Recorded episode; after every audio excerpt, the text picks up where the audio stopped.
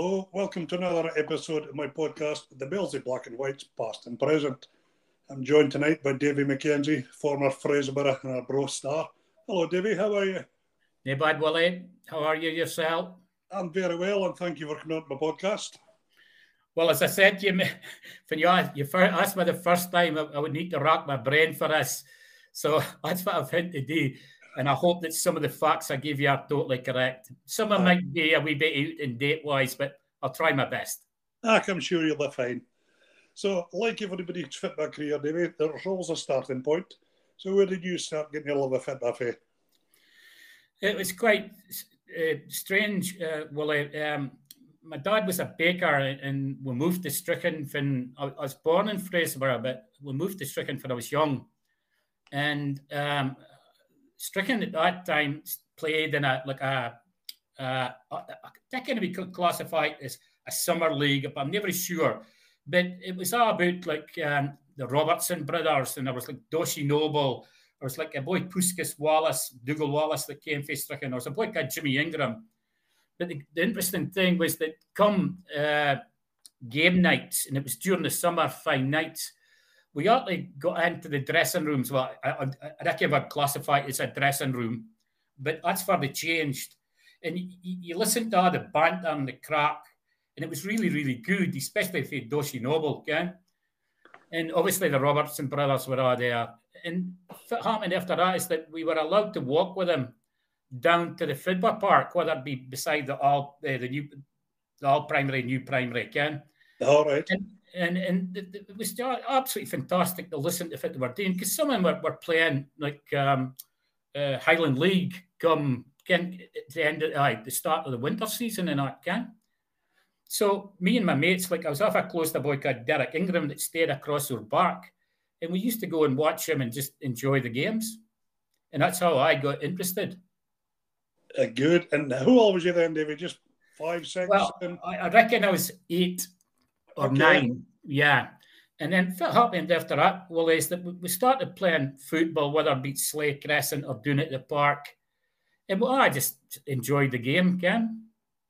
Uh, you just learned to play and just had a kick about and enjoy playing with your mates. Yeah. And then, uh, which, which really led on to, to, to the primary teams. So, I mean, sticking to the primary um, team.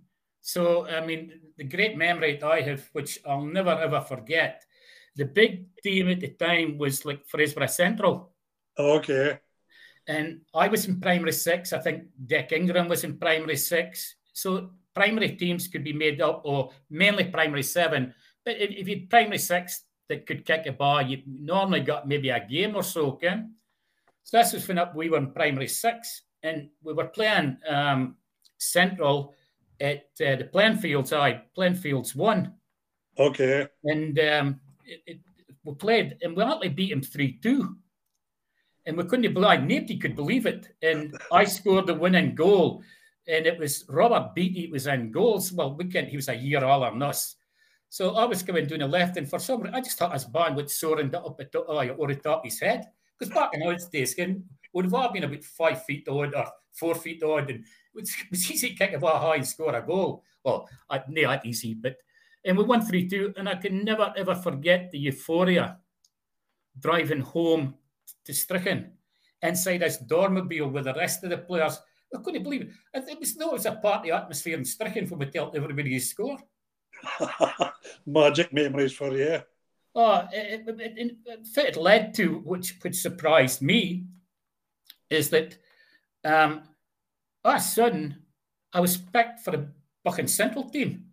Okay. And I think Decky Ingram was as well, but we were only primary six. Ken? And Derek was a big loon compared with me, Ken. Uh-huh. And uh, so we ended up playing this book, and I'll tell you if it, well, it was the biggest hiding ever got. And I kind of still mind to this day whether I kicked the bar or no. All right, okay we got beat 8 9 0. It was like you went into a freeze. You didn't expect to see folk watch it. When you're playing primary football, you'd expect, well, nowadays you did see it. It's a, it's a lot more uh, popular than it was back then because you found that all your parents and everything were at work, yeah? But I'm not joking. What a hiding we got. oh, oh, I tell you, I had some memory. Uh, didn't do DNA here, though, did it? The experience was good. It, kind of, as it develops, and you, you see, it, it, every bit of football is a learning curve, whether it be good, bad, or indifferent. Uh, there's something to gain for every game, isn't there? Yeah, yeah. And then after that, what happened is that um, I moved to, to, to Fraserburgh. Okay. And, and, I had to register at um, Central School for primary seven. Okay. And then um, what happened back then is that you used to play football in the, in the bike sheds where either a little tennis bar or something, Ken.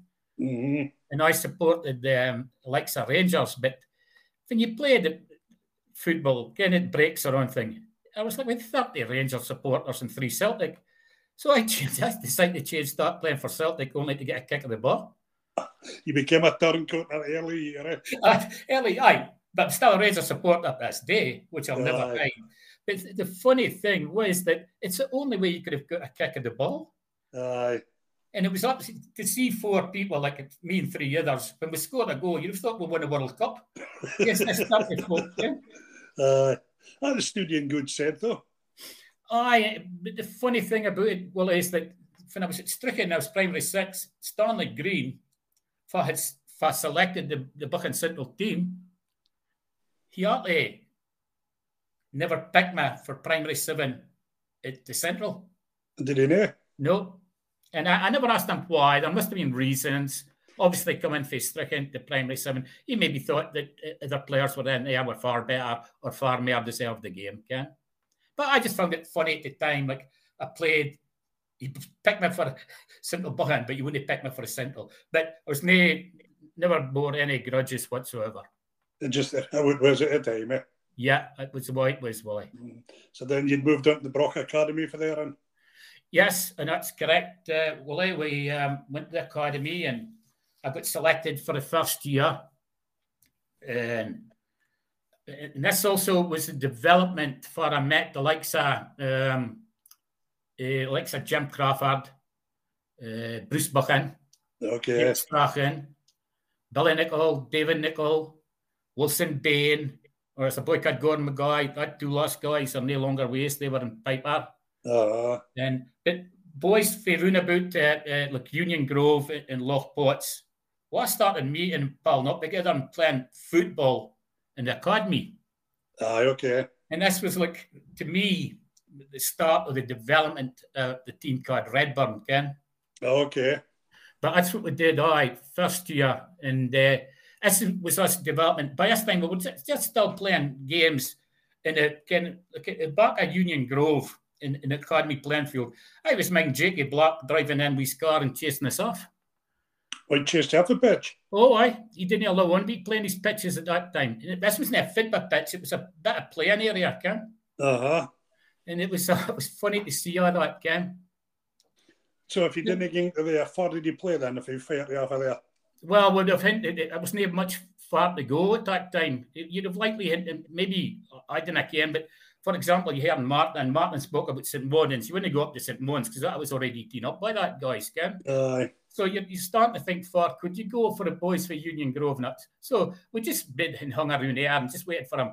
But we, we learned how to climb aye, the wall uh, uh, to take us back into folks' gardens. Like there's a lot of good players. Come out the Union Grove area, David. James was definitely one. James is an absolute athlete. Uh, he, I can remember either first year or second year. I think he won 51, 100, 200, 400, long jump, high jump, triple jump. Oh, you tell me. And he got his photo taken and everything. James was an athlete, Gan. He certainly was, if you could do that. But, aye, but developing for that, there was other folk come along at that time, like a boy Stephen Sutherland came from doing that why, and, and other people, a little boy called Davy Watt and getting a lot of players doing about that way, Ken. Uh, um, did you eventually get into the academy team? Well, I've got to tell you a story about this is really interesting because one of my answers is one of the guys that influenced my interest in football was a boy called John Black. Oh, aye, Jimmy teacher, right? John, aye, John Black, aye. And uh, it was funny. Um, we um, we were it's a second year team we were good, right? But we also played local sides, maybe like Sarasate, different academies. But one team we had to play was uh, Inverallochy. Okay. And it, it uh, and our son, the team got started speaking about the game. And there was this name called John Duthie came up and somebody said, Dozy, again. Now, our son, folk were starting to speak about him. And I said, well, what's this? Oh, he's enough a good player. Oh, I still get me first defeat, Ken. And I says, all right, okay. And I, I says, well, I'll go along with him. I says, I don't get what I says, Ken. But we ended up, um, uh, it was playing at, um, at Plainfields 2. Ken how Plainfields 1 went like parallel with the road. Aye. Plainfields 2 went like right angles to it, Ken. Mm-hmm. So we played a game. And we thought we were doing okay again, but we we eventually ran out uh, winning uh, about five now, Ken. Okay. And Ken, we came off, came, started coming off the game and, we were speaking. And that particular day, we actually got changed at, at uh, kind of changing area at, at doing it uh, the playing fields. Can I? Ken, so um, we, can, we started speaking, we're having a laugh in the dressing room, Ken, and we weren't speaking about nothing, Ken. Then all of a sudden, right out the blue, the match ball came fleeing at us and just missed us. And it was that rubbery ball, Ken, with really hard to kick. And I'm not joking. Woof, woof. That's with John Black. Oh, was it? Aye, John Black. He uh-huh. accused uh-huh. us of stopping playing. He accused us of stop running for each other. He went mental. he went absolutely mental. And we were thought, well, we just won 5 0 if we did wrong. So he just did a real go. Stop running. Remember the wall pass. The minute you hit a wall pass, you must run and collect a return pass. What a go. But it was a great lesson for us. It was a great lesson for all the team. It just showed us that he was never going to be happy whether we won 20 0 or 1 0. That's just the way he was.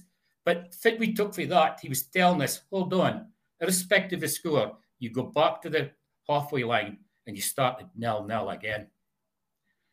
A good he, advice that ended. Oh, brilliant. And he asked, I eventually got called for a meeting.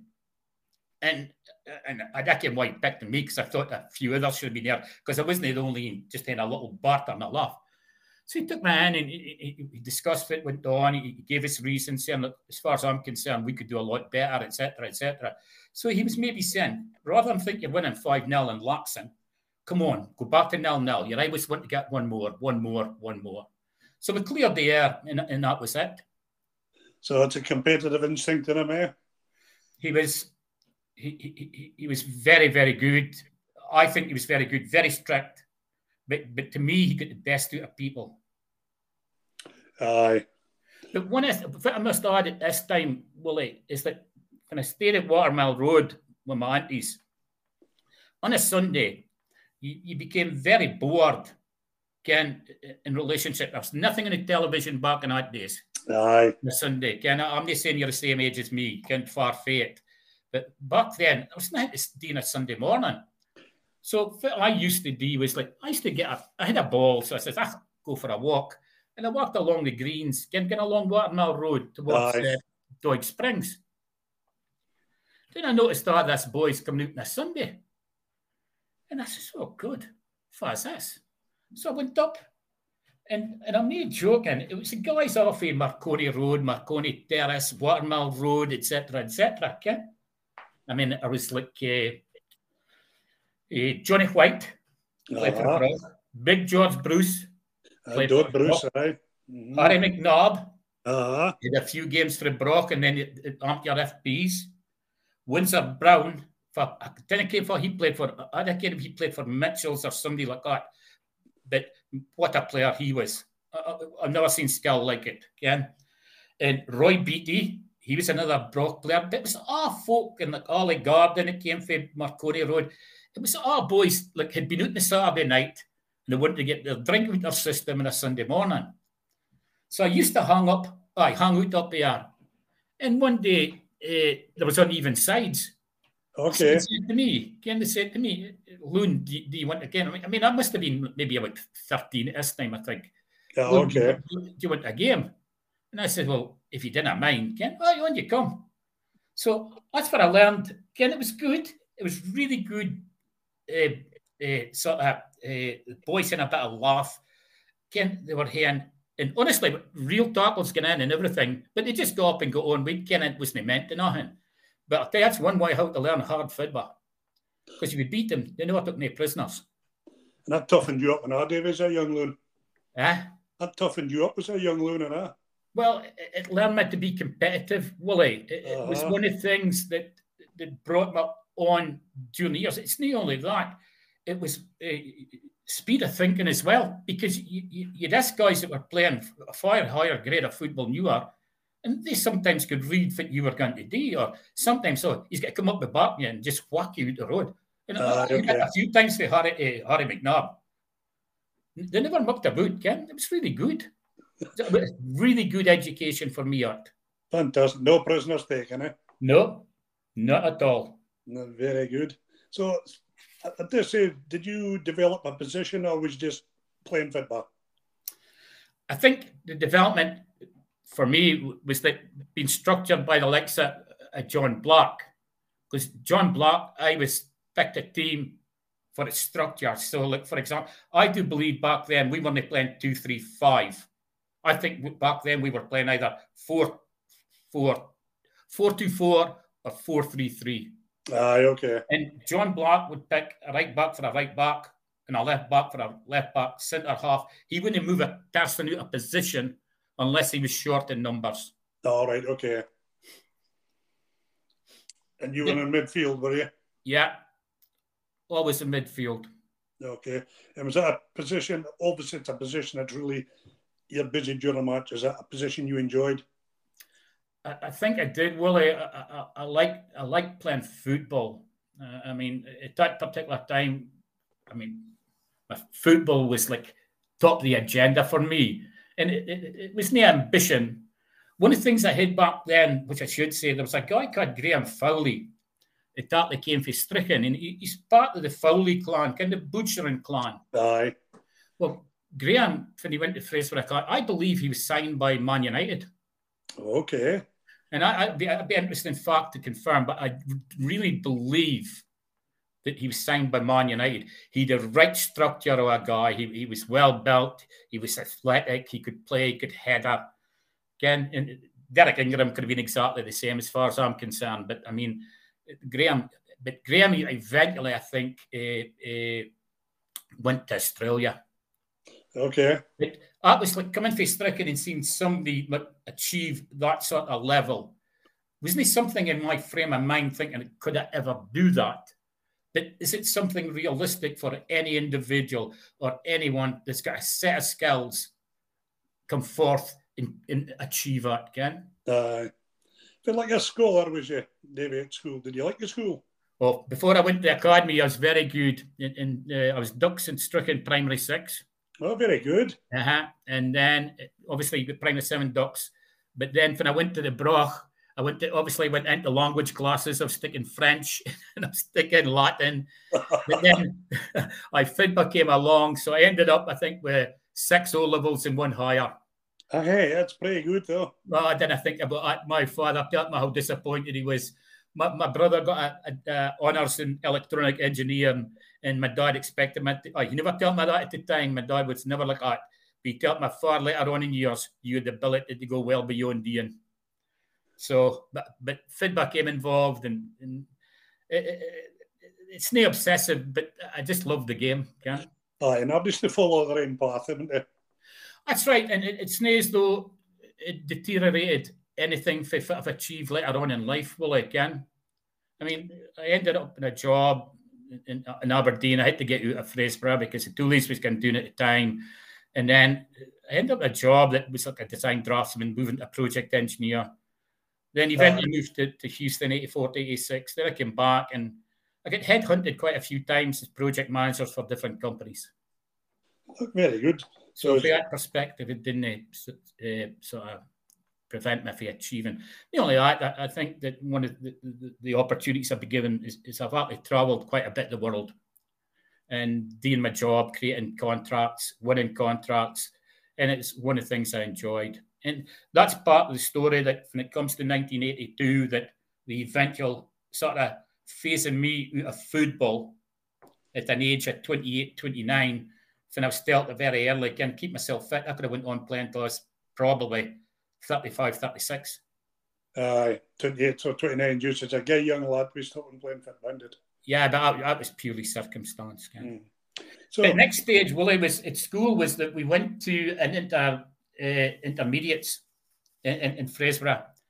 Uh, it turned out that we had an absolute spanker of a team. Okay. And, and we, we were under Cliff Meldrum. And Cliff Meldrum was the PE teacher in the academy, but do you mind? Uh, it, we had a like a annex I do the old academy, but the Onyx, I think that's for a new police station is now, is it? that's a new police station, I. Uh, well, that's for PE for uh, the intermediate team was. We went with Cliff Meldrum, and obviously different variants classes do that way. But he was the first one that took us, and he, he made us up run up Tiger Hill. Well, it'd been a culture shock, was it? Was totally culture shock. But the, the aspect at that time is like it, the front three was either Ingram, McKenzie, or Crawford. Oh, okay. And you, you can actually see it that, that the guys that could do it is against guys that weren't expecting it. No, I didn't expect it, but then I was playing a lot of football and I was quite fit. And James, as I said, he was a total fleck. Derek Ingram, he was built like a, like, oh, I don't say like brick something. Uh. But, uh, Derek was a very good player in our and but this is where it started coming together, and it, it really good. And if my memory serves me right, and somebody needs to correct me, and this is one of the things I kind of vouch for. If I remember rightly, that year, that year, the lowest score we had was seven two against Inverurie Academy. And that was your lowest score. That's the lowest score we had, I believe. Mm, that was that was the closest team, and it was a boy called Little John played for him at that time. He's a good player. But after a, after a score, all of a sudden the whole team would summoned to the main assembly in Fraserburgh Academy. Uh huh. And this was John Black. And we were surprised that Cliff Meldrum was there, Ken. So we were sitting, he'd laid out all these seats. I think there was about 14 or 15 of us, Ken. And this was um, um, John Black. And he, he was totally apologising to us for not entering us into the Scottish Cup. He okay. thought he could see that the team that we had was quite good in considering and might have got a wee bit of distance within a competition.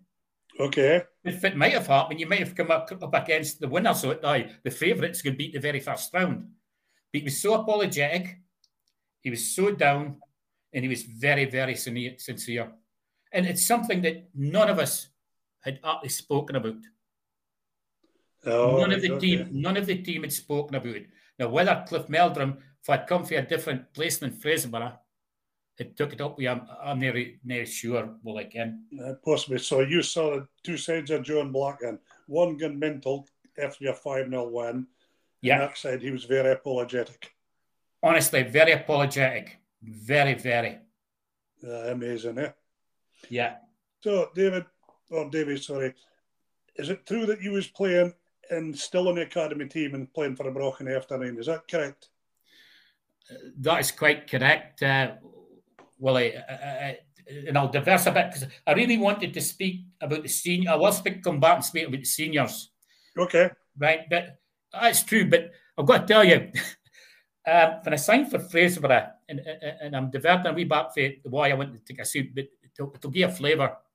So I got to school the first day, and I got some to John Black's uh, sort of PE area. And then it, he, he had an area for his store gym equipment. And he used that as a, a bit of an office. Okay. So he took me in.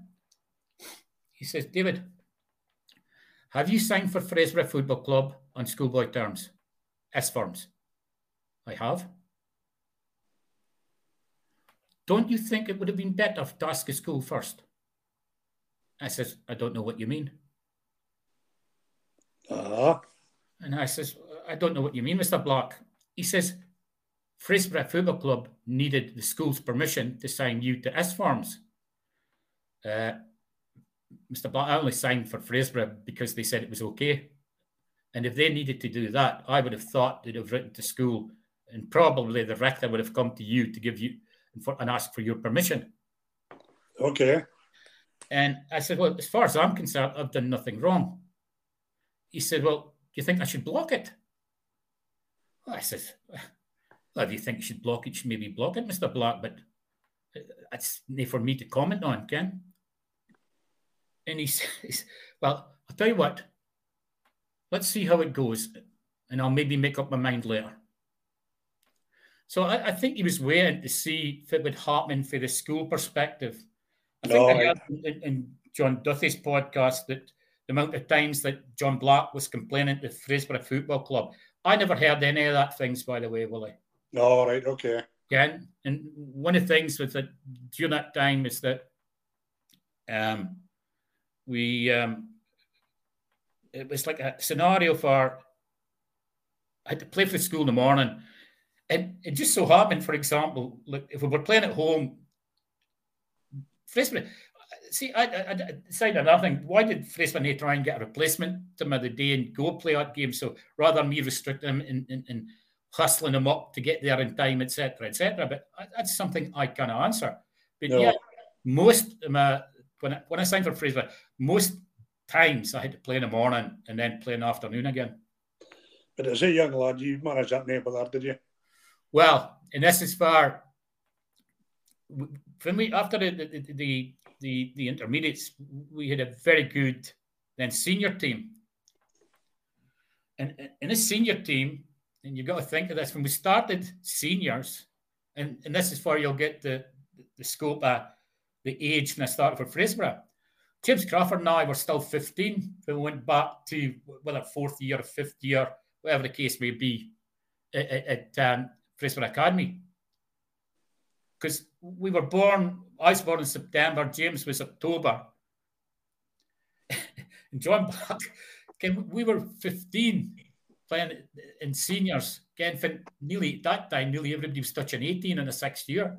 Oh, right, okay. So I think I identified, it's near that we glorified in it, but I think it identified that we had the capability to play at that level. And of course, you've been a confident young loon, was you? Well, I can't so much confident, but didn't it bother me in the football park. Yeah, oh, okay. I mean, yeah, uh, uh, it's something that you're on there, and if a guy decides to kick to you, well, you've got to take a kick, get up and get on, and hopefully later on you can get your end back. That's why that I believe football should be played. Aye. I, honestly, I've never a friend in the football park, but I had the best friend in the world after it. it was really competitive that way. Aye. Your worst enemies on the other side of the park till the game's done. That's right, always. Mm-hmm. But to go back to the seniors, we had a really good side, and they were like young. Even Freddie O'Brien was in goal. Okay. Freddie was, Freddie was almost the same age as us. In fact, he might, might be a bit younger. But we had like Brian, uh, as a boy, uh, Robert Watt played, as a boy, Stephen played. Uh, sure, Jack Anderson played for us, but I, I can't vouch for that. Jim Crawford, I was in McCombie, Billy Mickey, Paddy McGoldrick. I was a boy called Alistair Sam, there was myself. Two things happened that year. Uh, we only played Elgin in the second round at um, Fraserburgh. Okay. In charge of Elgin was Innes McDonald, who at that time was trainer at Elgin City Football Club. Okay. But El, uh, Innes McDonald would come on and be the manager, and Nairn County would have beat us in the league playoff. All right. Okay. Okay. And they had a superb uh, team. Um, in goal, oh, Phipps David, oh, I remember his name a day. If I was a reporter for the Press and Journal in recent years. Dave Edwards. Dave Edwards. He was in goals. Oh, I did. So the, big, the big boy centre half I became very good friends with was a boy called Ian McDonald. Okay. And he was 18 and he played for Elgin City and but they honestly across the park they had a, a fantastic team. Well, they played us at, us that day, and we beat them 1 0. Okay. Knocked them out of the cup. And Innes McDonald couldn't believe it.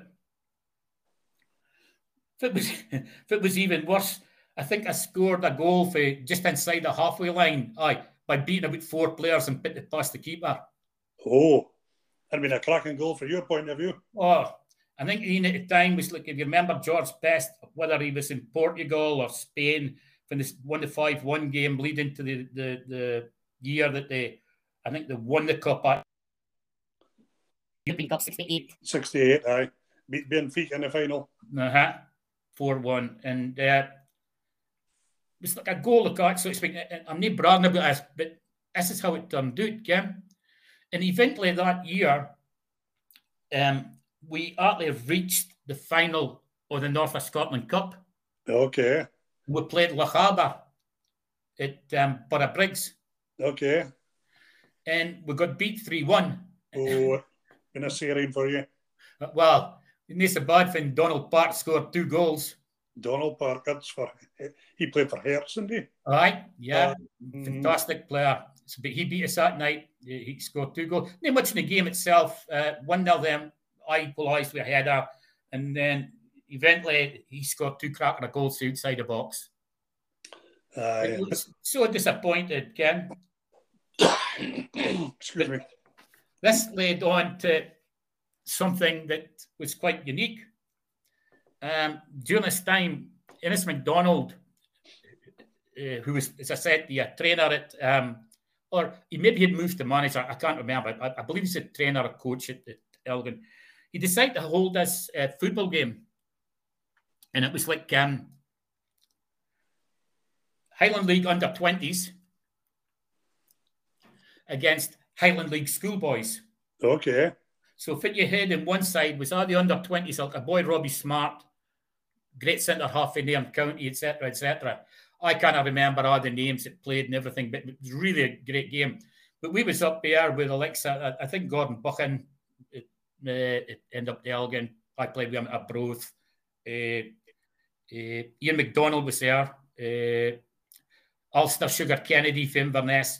A whole bunch of us were playing this, and we got beat 2 now. But the biggest, biggest compliment I got was that we went up for a training session. So we came off. So Ian McDonald says, You're coming with me. I said, All right, before we're gone. He says, Oh, I've got my mini outside. it was me 16. I'd never seen a mini in my life. so I went to one, a souped up mini, and he's driving my boot, and Vanessa, he's telling me about Elgin, telling me before he took me before he stayed. I thought I stayed in a tent after I first saw for he bid, can. But with a great time. And then before we got, we got he selected a side, and um, we'd um, he turned around and he said, "Like, guys, this guy here, and he's pointing at me. Never showed much during training day, but trust me, give me football tonight. He can play football." And I was gobsmacked, absolutely gobsmacked. The beam of pride. Uh, we, we got beat 2 0, but it was a good turnout. It was really good. Again, I'm not joking. Oh, Ian McDonald, not long after that, um, uh, signed uh, for St Johnstone by Willie Ormond. Oh, okay. Ex Scotland manager there. All right. Aye. Sugar Kennedy, he, I, I always called him Sugar. He, played for Caley. I, I, think he played for Thistle, and I'm sure he was part of the Clach uh, Highland League winning team in 1975. Was that Alec Kennedy? Eh? Was it Alec Kennedy? Alistair. Alistair. Oh, okay. I, am sure. Well, I don't know if he's doing now, but once upon a time, I'm sure he was either treasurer, secretary at Ross County Football Club, and he maybe Oh, right. still is to this day. I'm never very sure. Okay. Right, there's a couple of things I need to ask you, Ian. Tell me about Redburn, because that's one of the teams I played for as well. Uh, let me see. Um, Redburn. I have got. Uh, here we go. What is it? Sorry, but I've just get bullet points of everything, trying to keep everything going. That's all right, no worries. I just had this conversation with Bruce Buchan at, uh, at an under 21s game last Monday. He was telling me how Redburn had started. Well, well, this is good because this will keep me right then. Um, well, what he told me, you'll probably know better. He told me that there's about six or seven saved up a few quid, went into Aberdeen and they bought seven reed taps. And that's how the name got Redburn. And I says, Where did the Redburn bit came from? He says, Well, for we played, there was a burn. So I think Red and Burn went together and made Redburn. That well, that's interesting. Um, to diversify, and, and I'll come back. Let's let's be Redburn now. I need to remind you that I mean, James and I, James Crawford and I, we, we did. Um, it's uh, we got through three. We did the Aberdeen for uh, Scottish schools under 18s. Okay. We did the Aberdeenshire one, got through that. We did the North one, we got through that, and then we failed between North against Fife. Okay. And uh, Innes McDonald that day pushed me out to the right wing, which I didn't understand. But then I did understand afterwards when I played midfield, was up against Jim Leishman. So, having a chance there. A player was Jim now. That day's well, on the day you concentrate near the, opposition, you were trying to do your best so that the selectors could notice you and trying mm. to place part of a team. You've got to remember you were coming from different parts, whether it be Nairn, Inverness, Elgin, Fraserburgh, whatever the case was, and it was hard. Far in effect, these boys they beat us about four now. Oh, okay. Then, you'd have think then that those guys down there would have been tied up to senior teams. For most of the people in our side were tied up to Highland League teams. Oh, I, right, think right. I think you get a preconceived idea, uh, unless you really stuck out. Ken? And uh, hold on, myself and Jim were 16, what you expect against 18 year olds. I'd yeah. maybe training with them, a bit fitter, a bit faster, a bit faster in mind, Ken. That's what full time training does to you. Oh, I absolutely. Now that's interesting about red. So that's for Redburn got. Well, this is how I mind it. This was we were it was created by a group of friends, but driven by Brucey. Did he say that? Aye, Brucey Buchan, aye. All right. He, he, he, he and I'll tell you something this day. Well, I, I am quite surprised that Bruce Buchan has not been honoured in any way for his uh, commitment to Fraserburgh Football Club. Okay. Because I remember Brucey, I remember clear as day, we're playing at Huntly. It was in my first game, my second game. And he, he to drive me because I got held up at school. He had to drive me up to Huntly to meet with the team. And eventually, for there, started getting involved. He ended up the sponge man, as I remember rightly. He then evolved into a trainer and I think that's for I went. You got to remember, when, when managers were going, Bruce Buchan didn't they? Uh, that's one thing that you, you, Bruce, he, his knowledge about football is very good. We didn't think that when we were younger, but we never tell him that. was, honestly, I used to listen. I, I met him and Charlie a couple of times at, different games. I became good friends with people at Buckie, and I listened to Bruce speak there, and I was really impressed. And that's when he was assistant to Charlie. Aye. Honestly, Davey, I could stand and listen yeah. to Bruce Buchan speaking about for, for, for hour upon hour. A very yeah. knowledgeable guy. Yeah. But I remember, and it's a, so that's how we got our name, seven guys. Well, I kind of was part of that. Okay. So I, I was there because, I, I, as I said to you, uh, and when I went the first year, that's when we started meeting all the guys that Faye Lochpots wrote for Bruce Gone on to Union Grove for Jim, Jake Strachenbed, the Baines stayed, and different people, okay? But he would develop different types of fundraising. And eventually, what we did, if I remember rightly, now this is me, I couldn't mind the red shirts, but one thing we did buy around about that time after the um, uh, 66 World Cup, we were infatuated with the uh, Germany football strip. So the next thing after, uh, after you may want to check with Bruce and this. This is my memory, which maybe not so good as Bruce. Bruce's memory is absolutely terrific compared with mine.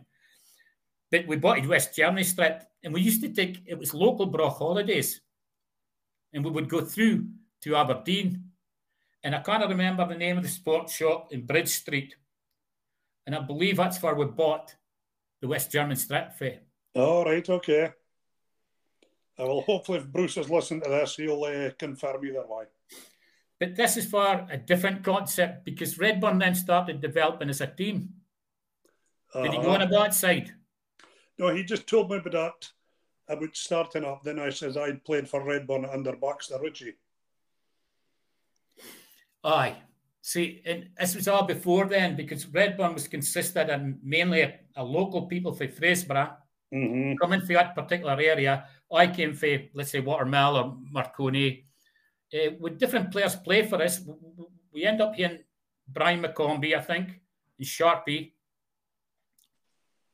I can't mind if Derek Ingram played, but with players for Strichen that we knew, coming from Strichen, obviously I knew Brian McCombie, not so much as Ian Sharp till later on, but definitely Okay. Derek Ingram and that kind.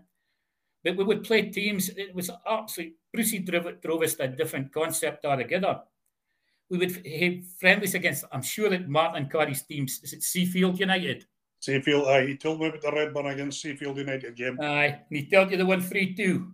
he did, aye. Aye, maybe that was maybe the last game. All right.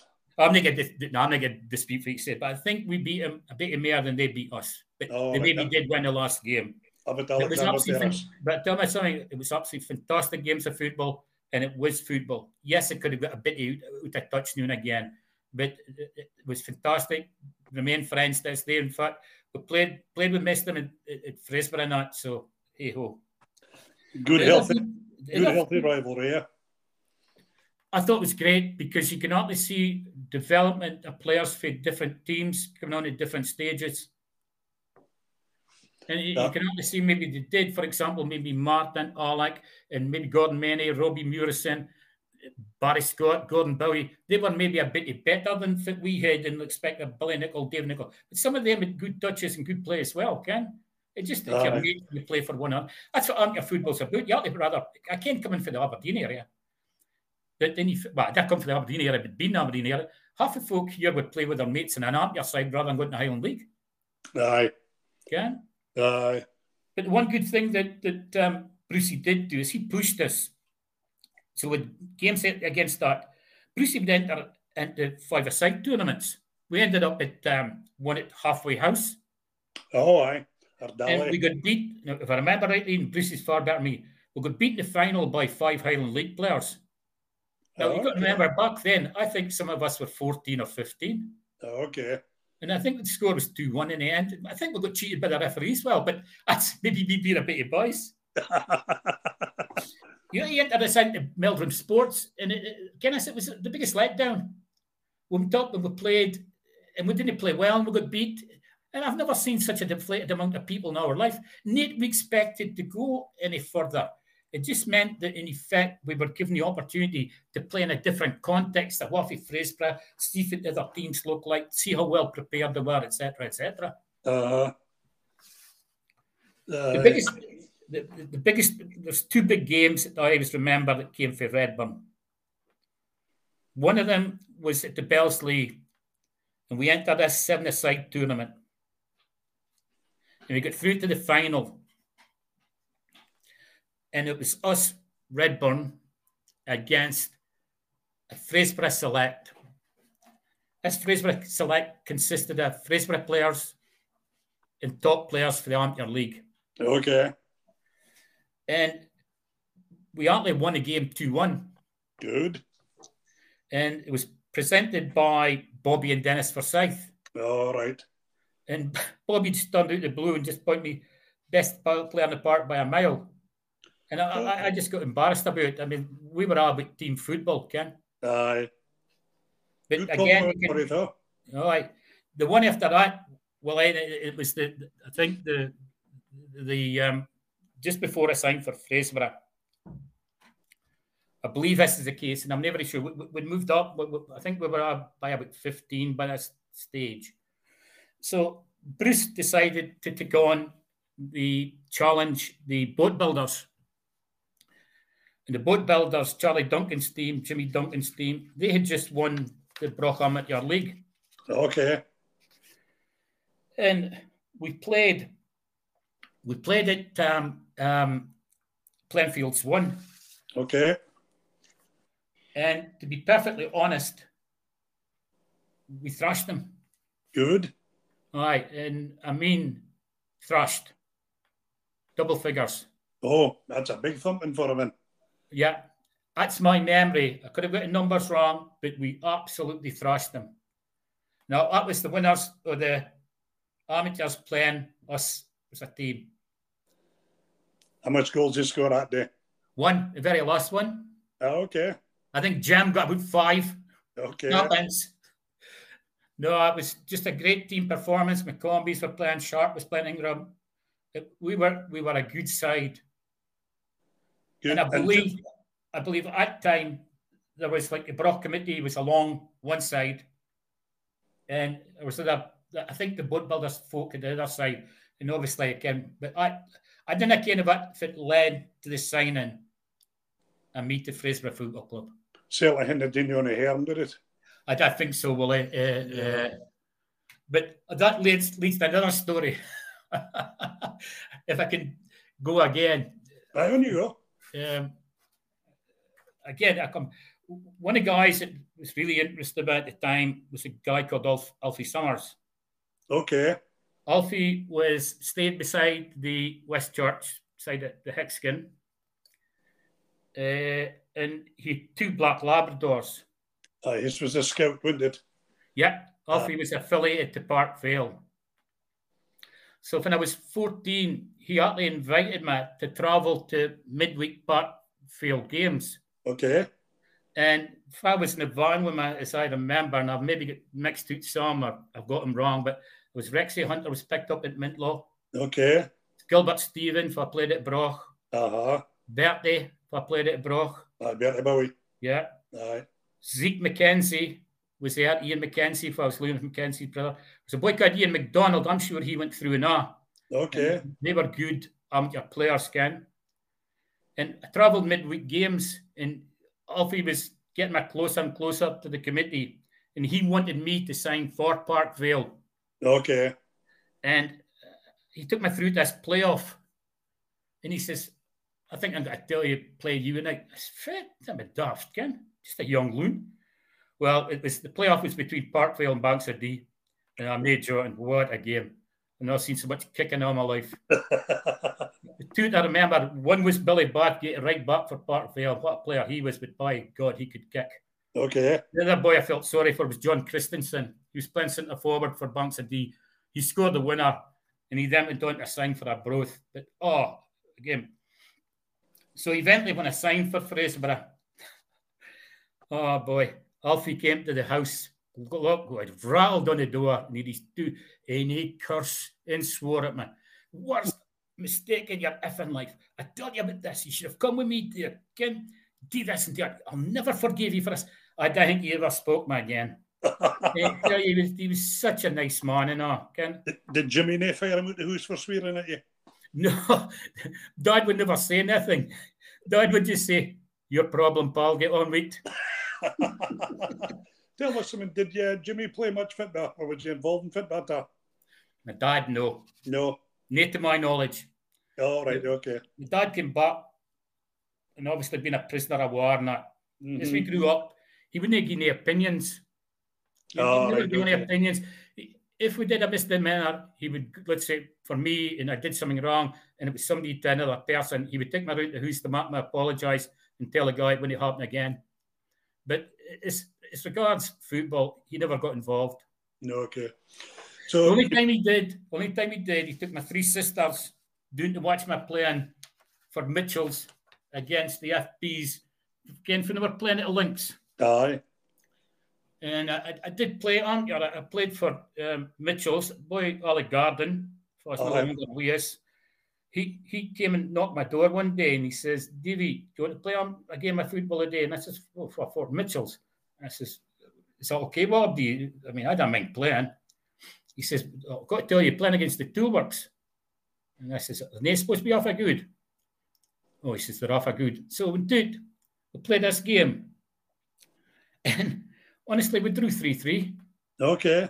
And uh, again, I, I, as though I'm s- sounding my own trumpet here, but it's things that stick out in my mind. So the Broch game was off that day, and Johnny White was standing aside along with us, uh, the Broch player, Ken.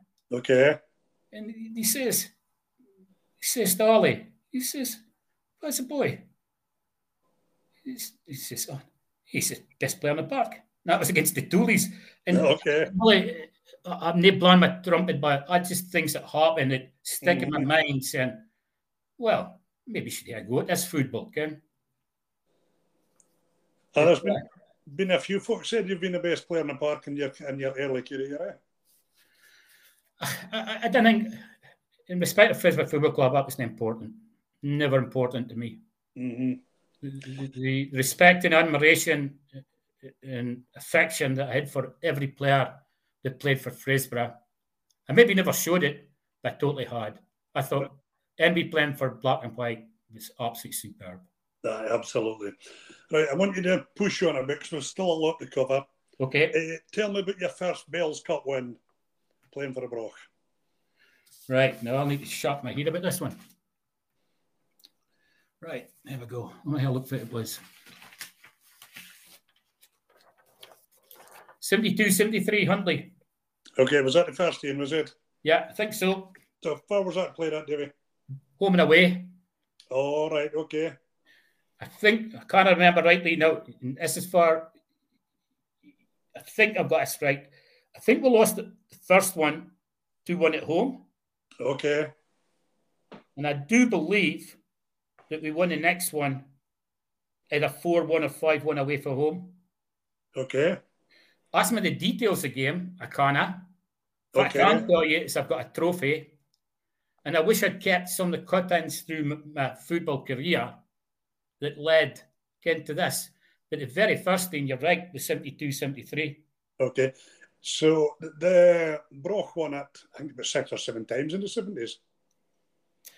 Uh, five. Five that I've got. I can't speak for anybody else, remember, but I did Oh. play most of But hold on, I wasn't, was it there 75? Hold on, 74 75 was when I returned, for I signed for Arbroath, but returned to Fraserburgh in February or March, I can't remember.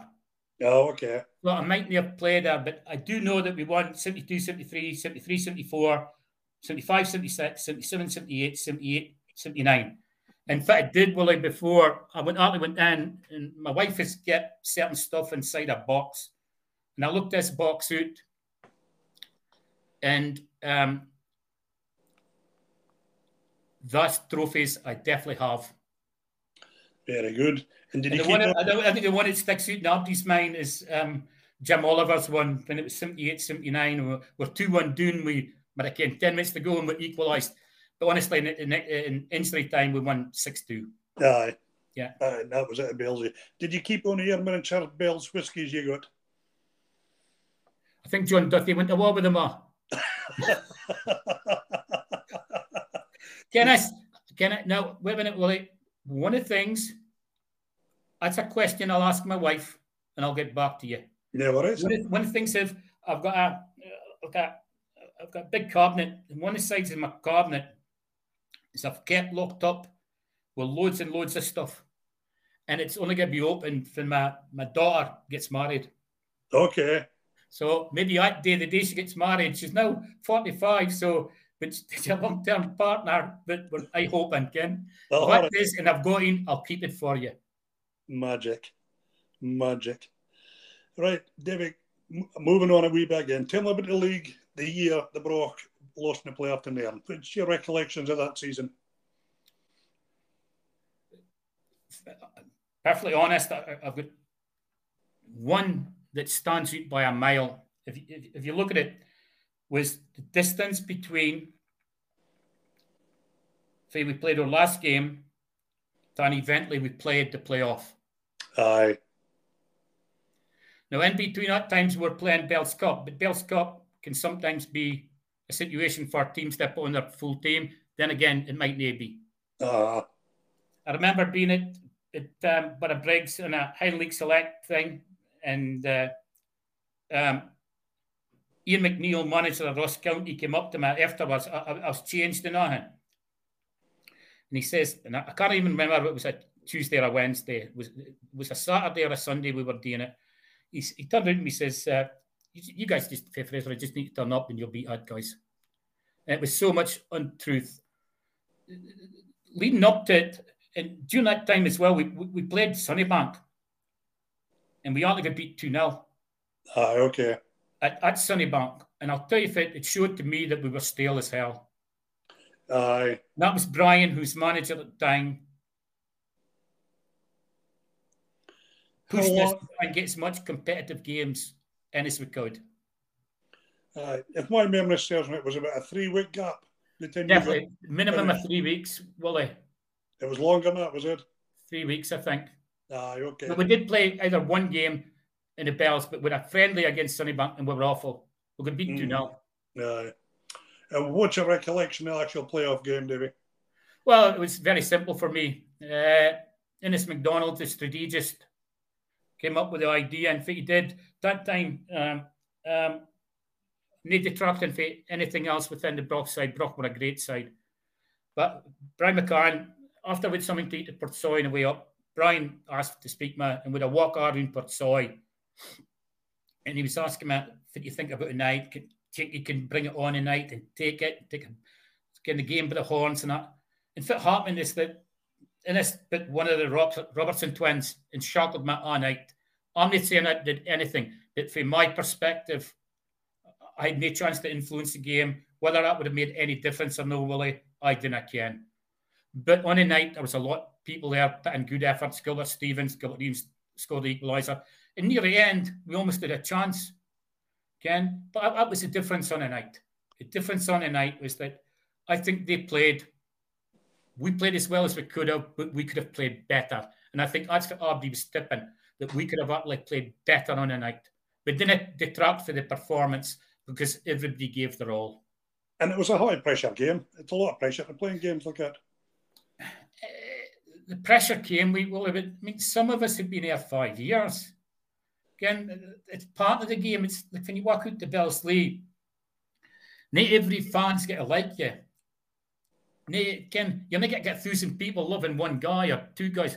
You get get one thousand people loving a limb, but when you're winning, you're playing well. You get one thousand people behind you. Oh, absolutely. You, could, you, couldn't fault the crowd one bit iota at night. Aye. So from my perspective, I like the team doing a bit by not getting into the game as much as I wanted to. For I might have been a bit of a difference. But at the same time, you could say that about any of the 11.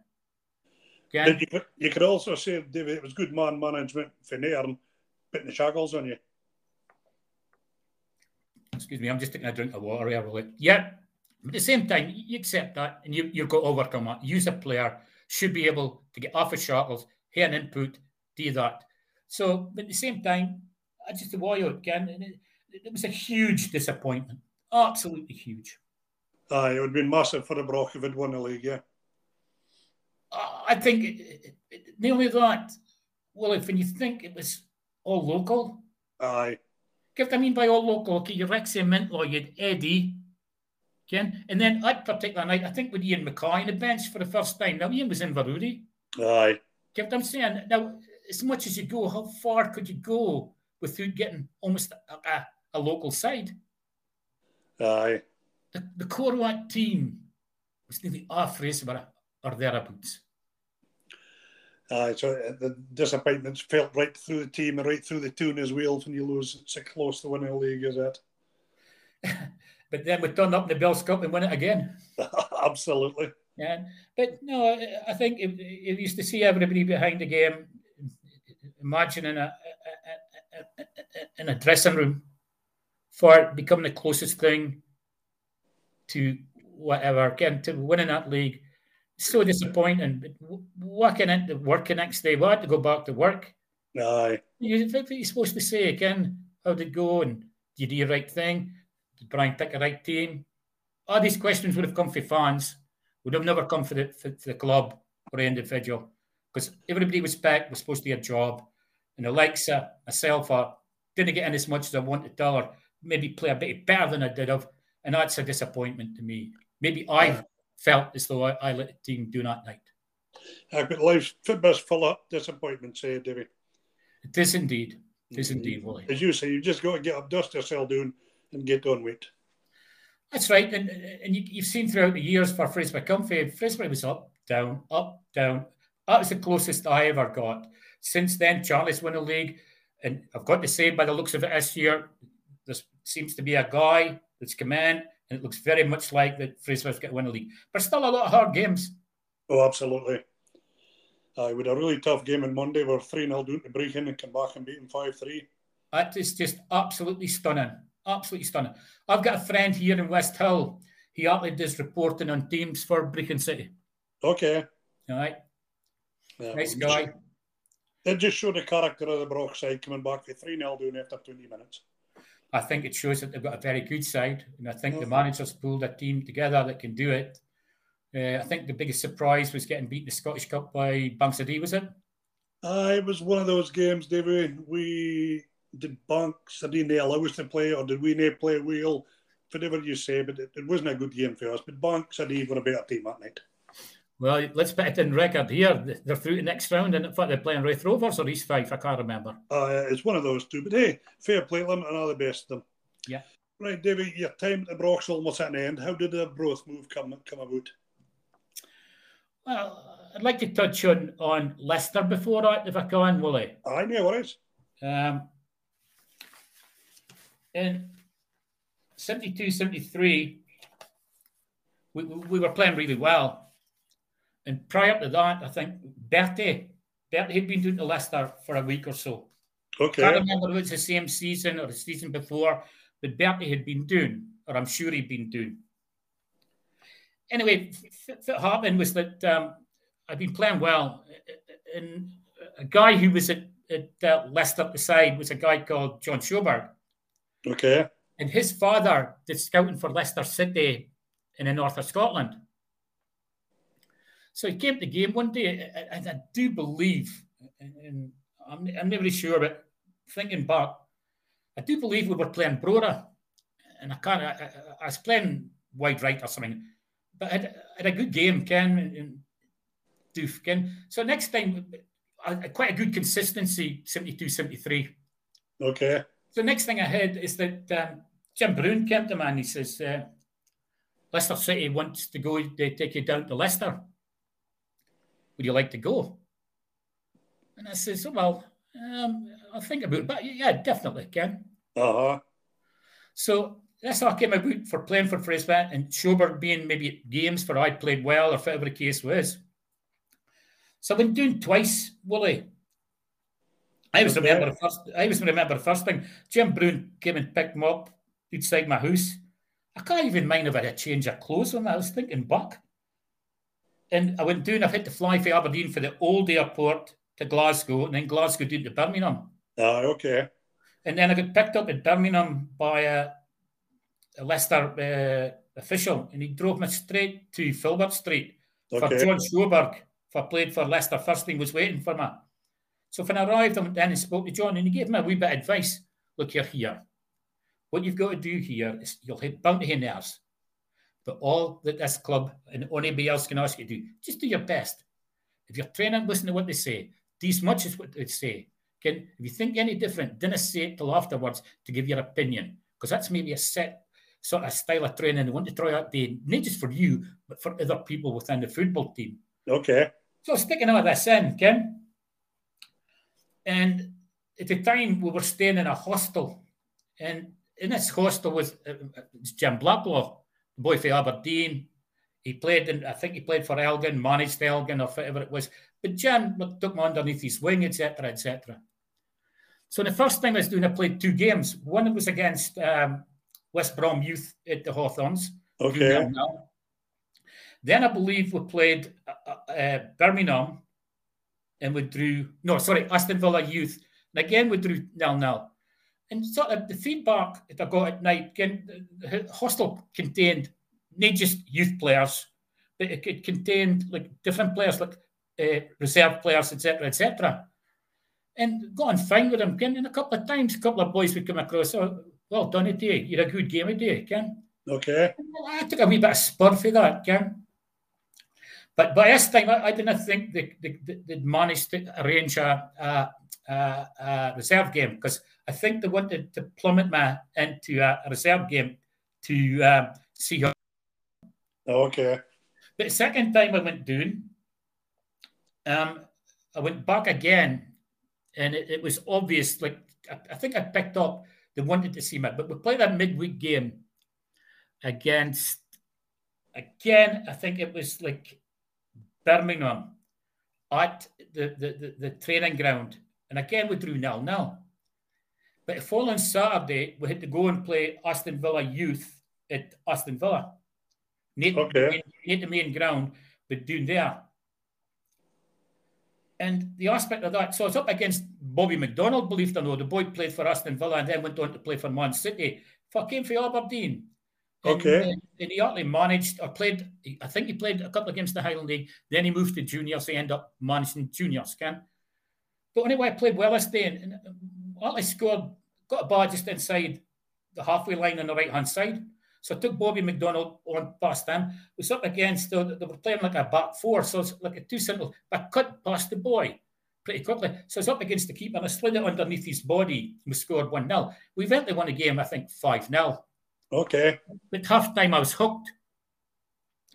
So I just asked, oh, again, that's fine. Oh, well done, did well. Um, go get changed. Um, you're in this afternoon, Filbert Street.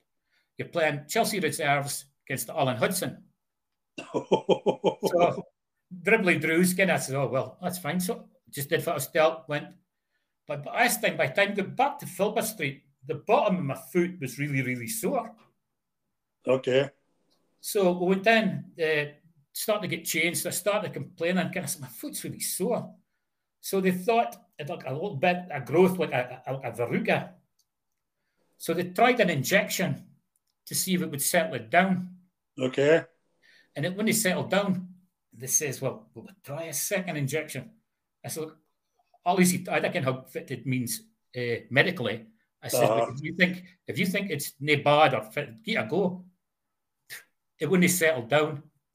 So it meant I missed the greatest opportunity I had to play in a reserve game at Filbert Street against Alan Hudson for I was like an England team at the time. Yeah he was recovering from injury. And this was the thing. So on the Monday, I got uh, into Jimmy Bloomfield's office for was the manager. And he said, Look, you did well on Saturday morning. It's a pity about your game, but I really want to see you in a reserve game before I make a decision on you. I said, That's fair enough. But the sad news is, like, Fraser, I need you home this week for a, uh, a game against um, I'm sure he said Peterhead or semi-final of cup or something. And I decided to think there'd been a little bit of incident on, in the hostel on the Saturday night, and which I'm not going to refer to. And it nothing to do with me, just nothing to do with me whatsoever. And I, I, I played in it, and, and I decided to to um, just go home to to Frisbee. Okay. And that then was the sort of thing I think, well, I, I didn't think I'd get another chance after that, Ken. Because as an age at like 18, and 18 was a good time physically, uh, sort of uh, how fit I was, speed of mind, having the training I did, Ken. But I mean, at that time, well, I was like Peter Shilton, Rofe, Dennis Rofe, Whitworth, they were back three of England. All right. Frank Worthington was there. Keith Weller was braking in the right hand side for England. Two other, uh, Sjoberg was there, who's Scottish. But Alan Birchenall had just arrived for Chelsea, Ken. Oh, it's a blast for the past there. Oh, aye. So I, it was just one of things. But this is one thing that I learned when I was there is that there was a centre forward had signed for Leicester City. He was 16 years old. Back then, there was four divisions in Uh-huh. English in English leagues. Every club in England wanted to sign that boy. Okay. Six months later, he had to give up the game with migraine headaches. Oh, me. That's how fickle football can be. Oh, a tragedy for a guy, eh? Absolutely incredible, especially when you think the ability he had. And he, Oh. you could see him, will o' the wisp. Okay, he could have done that, done that, did this, scored that. And six months later, he was finished at Pier Lad. Yeah. Tragic, eh? Yeah, so you want to go to Arbroath now, is that right? Aye. I've got to push on a wee bit because we're running short of time. There's still a fair bit to cover. You tell Okay, me about then. your days at Arbroath, do we? Okay. Um, what happened was that we just played the um, Bells Cup final at Keith, and we won 2 0. Okay. And I'd heard in the grapevine that uh, Arbroath was looking at my again. Okay. That night, the second goal, I can't remember how far I was out, if I did, but I beat three players. I immediately got into the box, and Malcolm Cowie, right back, was hauling me down. Long hair at the head of time. He's trying to pull me down. But imagine to get past uh, Bobby Graham, it was 1 2 0. Well, at the end of the game, Henderson was waiting outside the stand at Keith. And he says, um, Fraserburgh has accepted a bid from us for yourself, and I'd like to sign you. And I says, Oh, okay. and I says, Well, I'd have thought Broch might have dealt back in. Maybe he did, and it's something I didn't remember. But what he did is that um, we um, we discussed very quickly. Obviously, if it'd been home at home in Fraser, I'm sure it would have been that in a boardroom or whatever the case was. But maybe because no, no affiliation to Keith, he didn't like to ask to do this again. So we end up speaking there, and he says, "Right, we'd like to sign you." Okay. So he went through the terms for first team bonuses, signed on for reserve team uh, basic bonuses, etc. Outlined what he expected, etc., etc. And he says, "Would you do it?" Well, I don't that's for a moment. I hadn't time to think about it. I said, "Well, I'd come too far. I'd been at Leicester, and I gave up a chance. I was still sort of, I think I was 19 at the time." Yeah, 19, 73, 74 season. Yeah, so I'd been 20 by the time September going into the new season. Okay. Both was, still, both was still in the first division with Aberdeen, Rangers, Celtic, or the rest of them. Okay, good. But I decided to give it a go. So me and this boy, a friend at the time called Bruce Taylor, and Bruce Taylor and I hired a caravan doing in Arbroath. Okay. And what we did is that Fit Arbroath did is because we were part time, they did a two week training session during the summer holidays. So I decided to attend it. And I'll tell you, that's how fit I tell you, fittest, fitter than Leicester. I think so. The work at Leicester was done during the season, which means you had a level of fitness in any case. This was bringing me for I'd been in holiday, maybe it's touchy overweight like I used to get. But by God, by the end of that two weeks, I was zimming. Oh God, never felt fitter. Would that have been your like your first ever real pre-season training? No, Fraserburgh. Fraserburgh, great pre-season training. Of course, I ever beat Shy. Aye, well, George Marley was a fantastic trainer. George George Marley was doing it when even George Adams was there. George Marley yeah. was doing it when Bobby Forsyth was there. George Marley was doing it when Brian McCann was there. George Marley was a fantastic trainer. No, he certainly was. Very highly spoken about the, his tra- training methods. Oh, absolutely unbelievable. You would always find George running. He, he wouldn't ask you to do anything he couldn't do. Aye. Very much up my front, look at. But what happened after the two weeks was that um, went down and I'd already met John Fletcher for centre forward at the time. When I first arrived, he was painting our, our Gayfield uh, maroon and white, whitewashing our again. Okay. People was there. Like, I just remember like Gordon Marshall, the keeper, Penman, Davy Smith was there. Uh, there was a boy Ross at right back for just arrived from Motherwell. Cammy Murray, Joe Carson, Derek Roylance, Tom Cargill, Jimmy Cant, Eric Sellers, John uh, John Garner, and uh, uh, John Fletcher, sorry, not John Garner, and uh, Tommy Yule. But the boys for Aberdeen that I went with was Gordon Buchan, Raymond O'Hara, Ian Donald, Andy Fettis, and other people I like was fit for Dundee was John Mitchell and Jimmy McGilvery. No, okay. Or, or um, training time was a boy Alan Reid, and Alan Reid sort of got on well We him, trained hard. You could see if it try strive to he can. But our debut was against um, uh, my debut was against Dundee Reserves at Carnoustie, at playing field at Carnoustie. Okay. And we drew 2 2. And um, Gordon Strachan was playing for Dundee. Okay. Yeah. But the eventual uh, debut for the first team came at Gayfield. It was against York City. We got beat 2 0. against far? York City. York. York City were in the third division at that time in England. Okay. Uh huh. And um, we got beat 2 0. And um, I thought I did all right. I had to come off after 70 minutes because I was totally muscle bound after my two weeks again. And playing the football, it's, it's happened to me before. Again, when you get muscle tight, after 70 minutes, you get to do yourself more damaged by carrying on. Aye. But it's relatively a, a, a sort of good game. Anyway, I got quite a good ovation coming off the park. But the Monday morning, I, I got a phone call for Jimmy Brown. And, Okay. And Jimmy says, uh, good game on Saturday night? I says, uh, uh, could be 2 0. Did okay. Held my own, I thought, again. No, you did better than that. You opened up the spread of the local paper.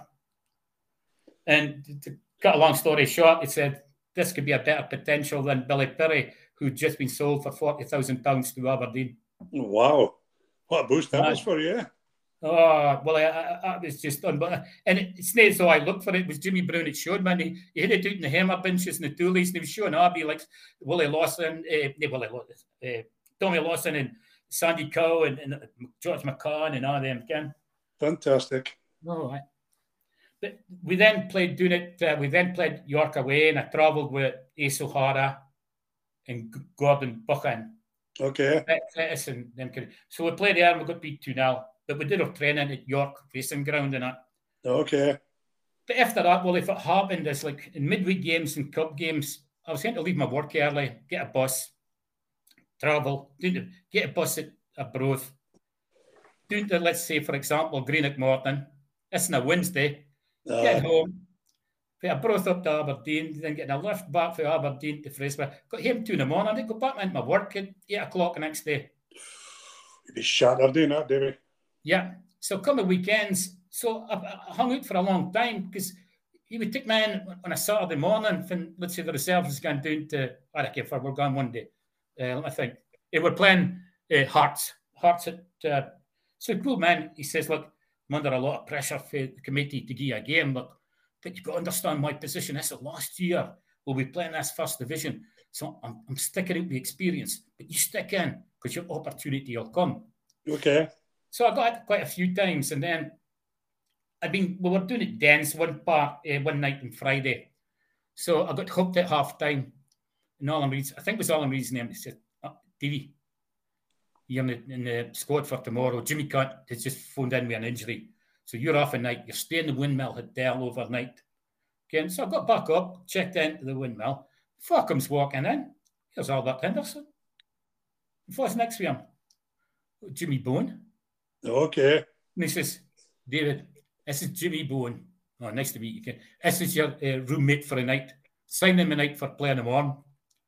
So I was doing the next morning, doing uh, doing to watch Jimmy Cant in a uh, fitness test. And then he passed. He said, no, need it. So it was good because some of the reserve lads were hanging about. So we, got up at the windmill with a plate of soup and some fish and that. Then went for a couple of beers. It's the first time I really had a chance to go with one of the players for a beer. All right. Okay. But this continued and continued, and I found the travelling getting harder and harder and harder. I hated asking time off from my work because I wasn't repaying it back. It was going to come a time for the tourists maybe get quiet. And I, I mean, I'd just be under a microscope and I. So eventually I went down and I spoke to him and I said, sorry, Albert, this isn't working for me. I'm getting stale. I'm getting tired before I go in the park. I don't feel fresh. Ken, and totally understand, totally understand. But understand, I cannot let you go for nothing, so I'll let you go. But that's fine, Ken. And, and that was it. But I really enjoyed it. I really enjoyed the boys. Really enjoyed playing. After my first game at playing against, uh, uh, I think it, it was one six now at Gayfield. The boy, Ross Matthew came up and spoke to me, and he was an SFA employee developing uh, football not again. Come up and spoke and asked me things about my not again. So it just shows you that I think maybe I had the capability, but being staying like what I did, travelling, didn't sort of contribute to the outcome that maybe I'd have wanted, Ken. Aye. Okay. But you no regrets about trying it though. No, no. Uh, people have asked me. I mean, uh, ex players ask me, "Do you ever get any kind of go at at, it um, at um, well, I want to change it. I'm married, three kids. Again, uh, I've I've seen a bit of the world I would maybe would have never seen as a football player. Aye, absolutely. So for only little disappointments that they're overshadowed by the good points. I think so. I think so. I think you take the good with bad in football. You've got your big disappointments. You got your sorry, you got great success, and you got. I mean, to win to win the Aberdeenshire Cup for the first time and get a pipe or pipe you otherwise doing Watermill Road in, in the High Street to the social club, then parading that cup otherwise ruin the bingo hall in Mid Street. I tell you, and then get around the clubs and see how high Fraserburgh was with the success that we had that day, winning the Aberdeenshire Cup. So imagine if we won a league. And money cannot buy things like that, can it? We never Fraserburgh Football Club never money. In fact, they mm-hmm. did have a bit of money by going to me in, in routes like, for example, Tommy McMillan brought a lot of people to Aber- eh, to Fraserburgh. And okay, again, I don't know why he was saying, but something I see something in, in, to do with John Duthie, but it's not to do with John Duthie. The aspect of that, maybe you could see a threat for John Duthie, etc. I, I can the same with George. But didn't get me wrong, Tommy McMillan, George Adams brought a lot of professionalism to Fraserburgh Football Club. Oh, absolutely. Right, Dave, I'm now going to move you on. This is a bit everybody seems to struggle with. I'm now going to ask you to pick the best 11 players you've played with or seen. Right. Now, this, this to me is like for, I'm at Willie, eh, it's one of the strangest things because signing and starting in 1970 to a completion date for a missed maybe two thirds of a season abroad, and then maybe a, like a whole year while I- my job took a different direction. The amount of people I've played with, and, and as I said to you, the respect and admiration and appreciation for any individual that's played for Broch is absolutely massive from my point of view because that's a club I decided to stay with all my days. Whether right or wrong, I decided to do it. And it was convenient for me as long as the club thought it was worth it, it was fine. So uh, I'm just going to go through this and I'm going to name it as I see it. And through this, uh, I've no intention of picking myself whatsoever. Even a subs bench spot, no. Well, maybe I'm number 25. That's the thing, Davey. You could pick 25 players, no problem at all, couldn't you? Right. But you're So- all out 15, pal, so let's have you. Well, I'm going to give you, if I've decided to do, if I get a one week, I've decided to take two defenders, uh, two midfield, and two forward subs. See how I get on, Willie? Eh, if you, you can chop and change the suit. I play with Johnny Massey, Bobby Forsyth, W. Oxton, Freddie O'Brien, Billy McDonald, Charlie Gray, and Neil Clark. The guy that took a professionalism to the club was Neil Clark and was absolutely superb for Fraserburgh Football Club. Okay. Right. Now, for fullbacks, I played with John White, Doshi Noble, Kenny Rogers went in. Uh, kind of some people in here could fall into three categories. Jimmy Young, fullback, central defender. James Crawford, right back, centre half, even midfield, centre forward. But I mean, there's some people in here just incredible. But Kenny Rogers, Raymond Carno, Alfie Smith, was a boy called George Cottle for Belga. His commitment to Fraser was incredible. Jim Crawford, Ian McCoy, Ian Sharp, Alec Crawford. Great effort by Alec Crawford. Brian Newlands, Jimmy Young, Brian Sam, George Middleton. George Middleton was an absolute fantastic right back, but he was with Aberdeen and obviously had the edge. But two I've went for for full backs is Ian McCoy and Okay. Brian Newlands. Brian Newlands, Pippin Brian Sam by a nose. Okay, no problem. Right, midfield. Well, I'm going for central defenders. Oh, sorry, you're two central defenders. Sorry, I'm getting ahead of myself there. Yeah. So played with Brian McCann, Slavin, Chris Lam, Jimmy Young, Kenny Roger, John Duthie, Jim Crawford, Gavin Gray, Dougie Mill, Robbie Coots, and a boy James Taylor. I'm going for Chris Slavin, John Duthie. Uh, John Duthie as in Tozy. Obviously, Aye. absolutely fantastic player. Okay. Great servant for Fraserburgh Football Club. Okay. Now, midfield is just a boggle, an absolute boggle of people. Alan Scott, Alan Lyons, Alan West, Billy Marcy, Billy Thompson, Brian McCombie, Baxter Ritchie, Colin Maver, Dave Gibson, Dennis Forsyth, Doug Davidson, Eddie Garmick, Gavin Fraser, George Adams, Gilbert Stephen, Gordon Beagry, Grant Smith, Ian Taylor, Jimmy Noble, John Don, Murdo Watson, Neil Shand, absolutely Jim Crawford isn't in there as well. I've picked a three. Well, I Okay. gone for Alan Lyons, right? Okay. Jimmy Noble in the middle, Jimmy Noble. Okay. and Grant Smith. And Granty Smith. Okay. At three, just share it. Well, no one. Jimmy Noble, no. He was just ahead of everybody. Absolutely fantastic player. Influenced me greatly and looked after me as a young boy. Good. Now the forwards, I don't like Dinas because I don't care if I miss an NBU, but played with Ali Christie. Ali played at Broch a couple of times. Pot for Dice, lost far too young as a man. Dirtiness, just spoke to him the other week on Facebook or Messenger, kind of mind. Bertie Bowie, Billy Mitchell, Bobby Fraser, Dave Oxley, Dave Robertson, Jim Oliver, Jimmy Cruz, Martin Buchan, Rexy Hunter, Willie Donald, Ian Grant, and John Fraser. I've went for Rexy Okay. and Bertie. Rex and Bertie. Okay. Yeah. Right.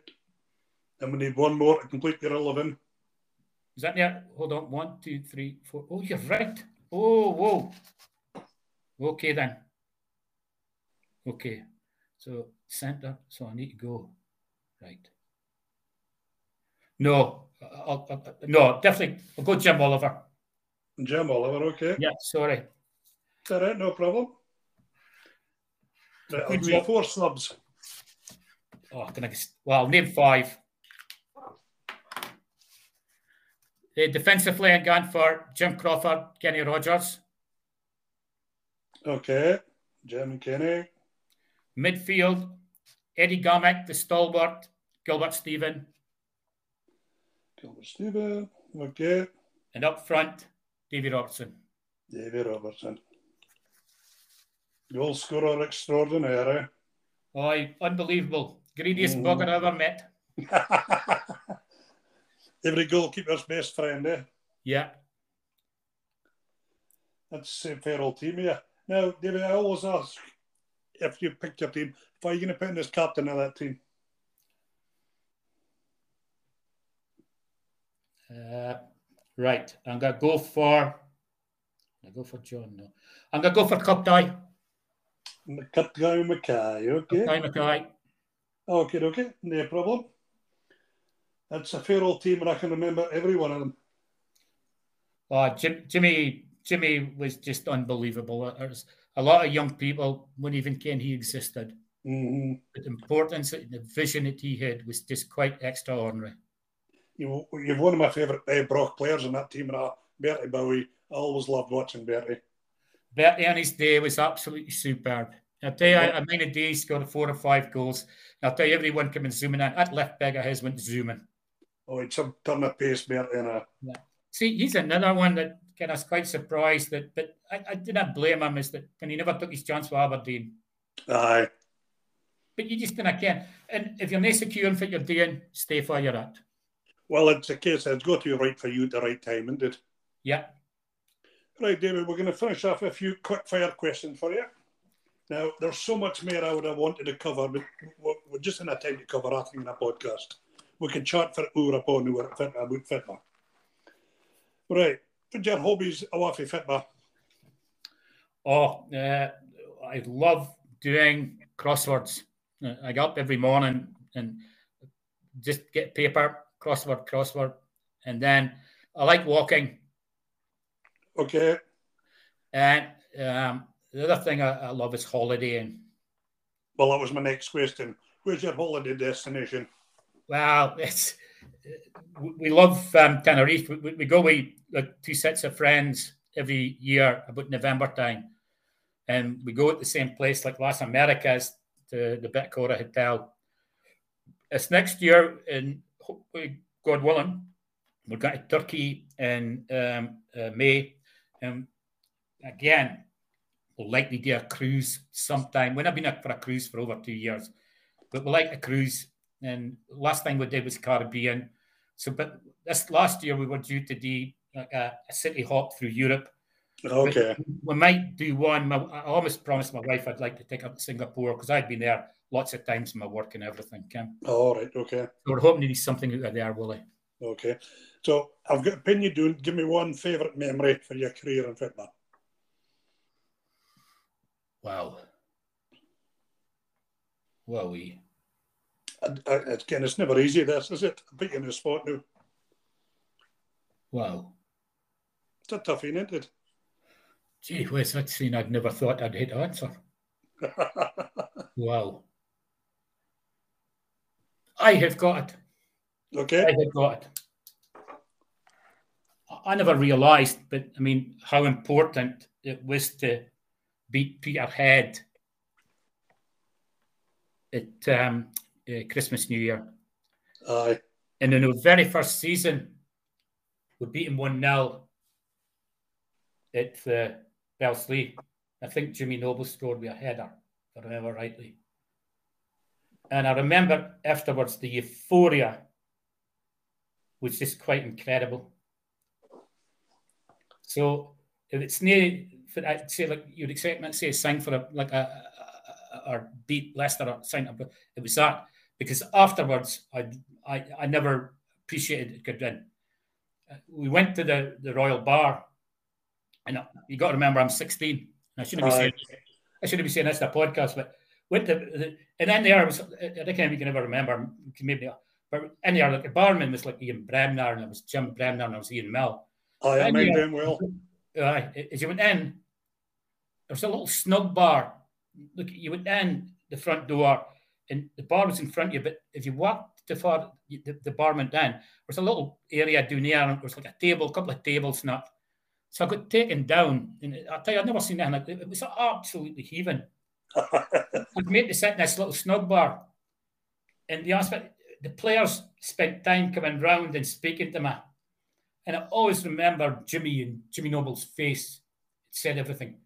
He turned to me and he says, "Davy, you do realise how important that is to beat Peterhead today, something that we hadn't done for years and years. Please remember this. Remember it." I couldn't remember anything till I got up the next morning. Fantastic. Oh, and it was fantastic. It was the fans coming in and speaking to us. How does that feel? How, how do you feel playing it? I, so I did all right. I'm, I'm still just a young boy learning, trying to learn to these guys. again.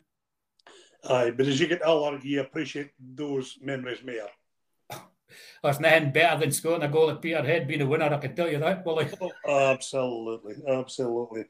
Right, here's another one for you. if you could play in one game in only team in only part of the world, which game would you play in?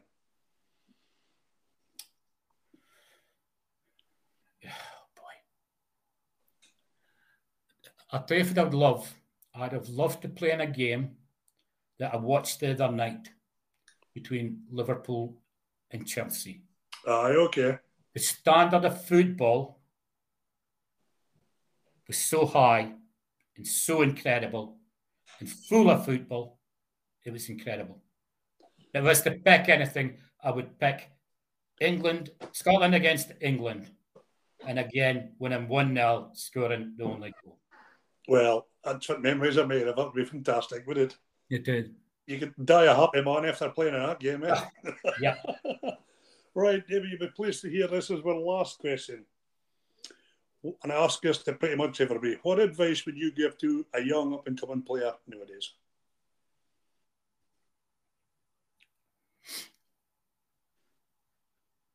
First and foremost, listen to the advice given. Coming from senior players, coming from the manager, coming from the coaches. If you listen and adopt them, you've got a bit of flair about you, you'll only develop a better player. At the same time, keep respect for your opposition, but play as hard as you can. That's very good. Oh, sorry, carry on, David. Sorry. And it's so important to keep your fitness level up. That's coming. That's coming for a guy who struggled something with fitness. Okay, that's, that's good, sound advice. Well, David, I've got to apologise if there's anything you wanted to speak about that we've kind of run out of time. But there's just so much. It's been a pleasure listening to all your stories and giving some memories back. I remember playing you playing for Broch. And I thank you very much for coming on. And you take care in the future, Paul. Thanks, Willie. And uh, do you need any extra photos? No, I've got enough photos there. That's perfect. There's a bonus smiley, long haired photo of Davy Mackenzie's a young lad. You'll see. Right, David, thank you very much for your time. It's been an absolute pleasure. Willie, next time we meet, I'll tell you, I'll tell you a lot more stories. Magic. And we can do, sit down here, a beer, and have a good chat about uh, plenty of stories. Providing you're paying, that's good enough for me. Well, that sounds good plan to me. Right, David, you take care. Bye. Thanks, Willie. All the best for you, and thank you for having me on. You're most welcome. Okay, guys, that was a throwback, Mr. David McKenzie. I'm sure a lot of other guys will remember Davy. I hope you enjoyed this podcast, guys. And if you did enjoy it, just feel free to leave a little review because it helps podcasts grow. And as I always say, stay tuned for some more podcasts, more exciting guests coming up. Thank you very much. Take care and see you soon.